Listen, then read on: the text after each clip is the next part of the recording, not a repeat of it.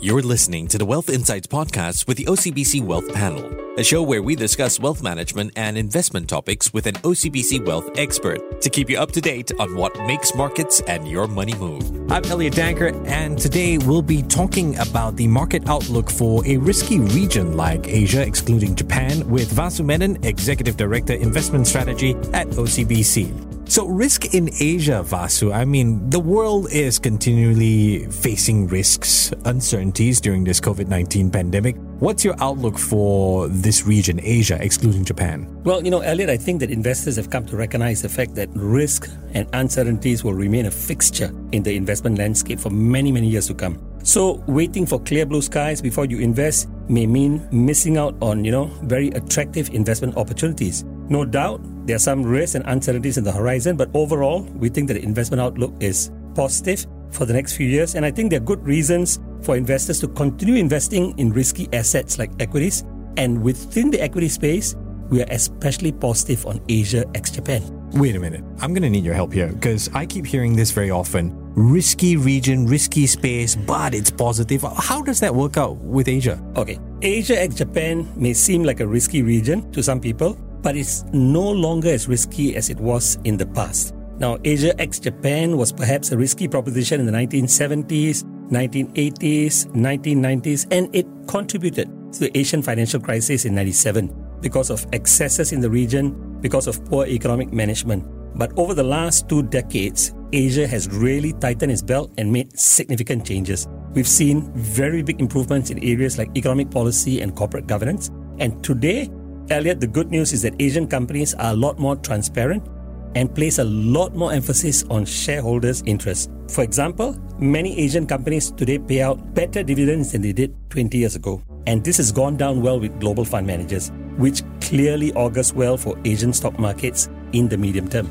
All right, look beyond the risks, lots of opportunities there.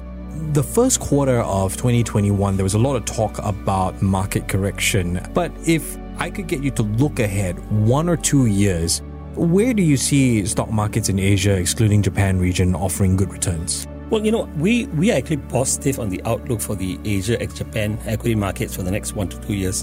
And we like the region for several reasons. Firstly, you know, the ongoing global economic recovery, helped by the vaccine rollout, policy stimulus, clearly are going to benefit Asian economies, which are very export driven. In fact, you know, the Asia ex Japan region looks set to record one of the strongest economic growth rates in the world this year.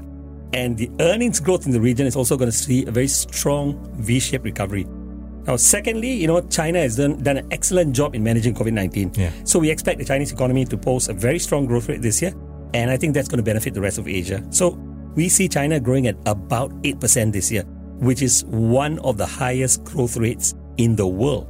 And thirdly, Asia ex Japan has done a better job, much better job than its Western peers in managing COVID 19. And this clearly augurs well for the region's stock markets. And uh, finally, Elliot, you know, as economic recovery gains traction, we expect the cyclical or what we call value stocks to outperform the growth stocks or technology stocks over the next one to two years. And Asia has a very large representation of value cyclical stocks on its stock markets, and that should benefit Asian bosses. So I've got a I've got a life changing question. I think. Um, what is a good way to invest in Asia ex Japan stock markets? Million dollar question, Elliot. there are at least two ways I think to invest in the Asian stock markets, and one good way I think is through a unit trust, which offers diversification benefits. With a unit trust, you essentially invest in a basket of stocks, mm. right? And you essentially leave the uh, decision making on which stocks to buy to a professional fund manager right. that picks the stocks for you. But for those with uh, good knowledge of specific companies in the region, they can, of course, consider buying individual stocks themselves. But this, of, of course, comes with greater risks. But let me just end, Elliot, by highlighting that Asia ex Japan is a region that investors cannot ignore. In the coming months and even years, it is clearly a region with excellent medium to long term potential. Hey, I'm a let the professional buy the stocks kind of guy because I'd get too emotionally involved.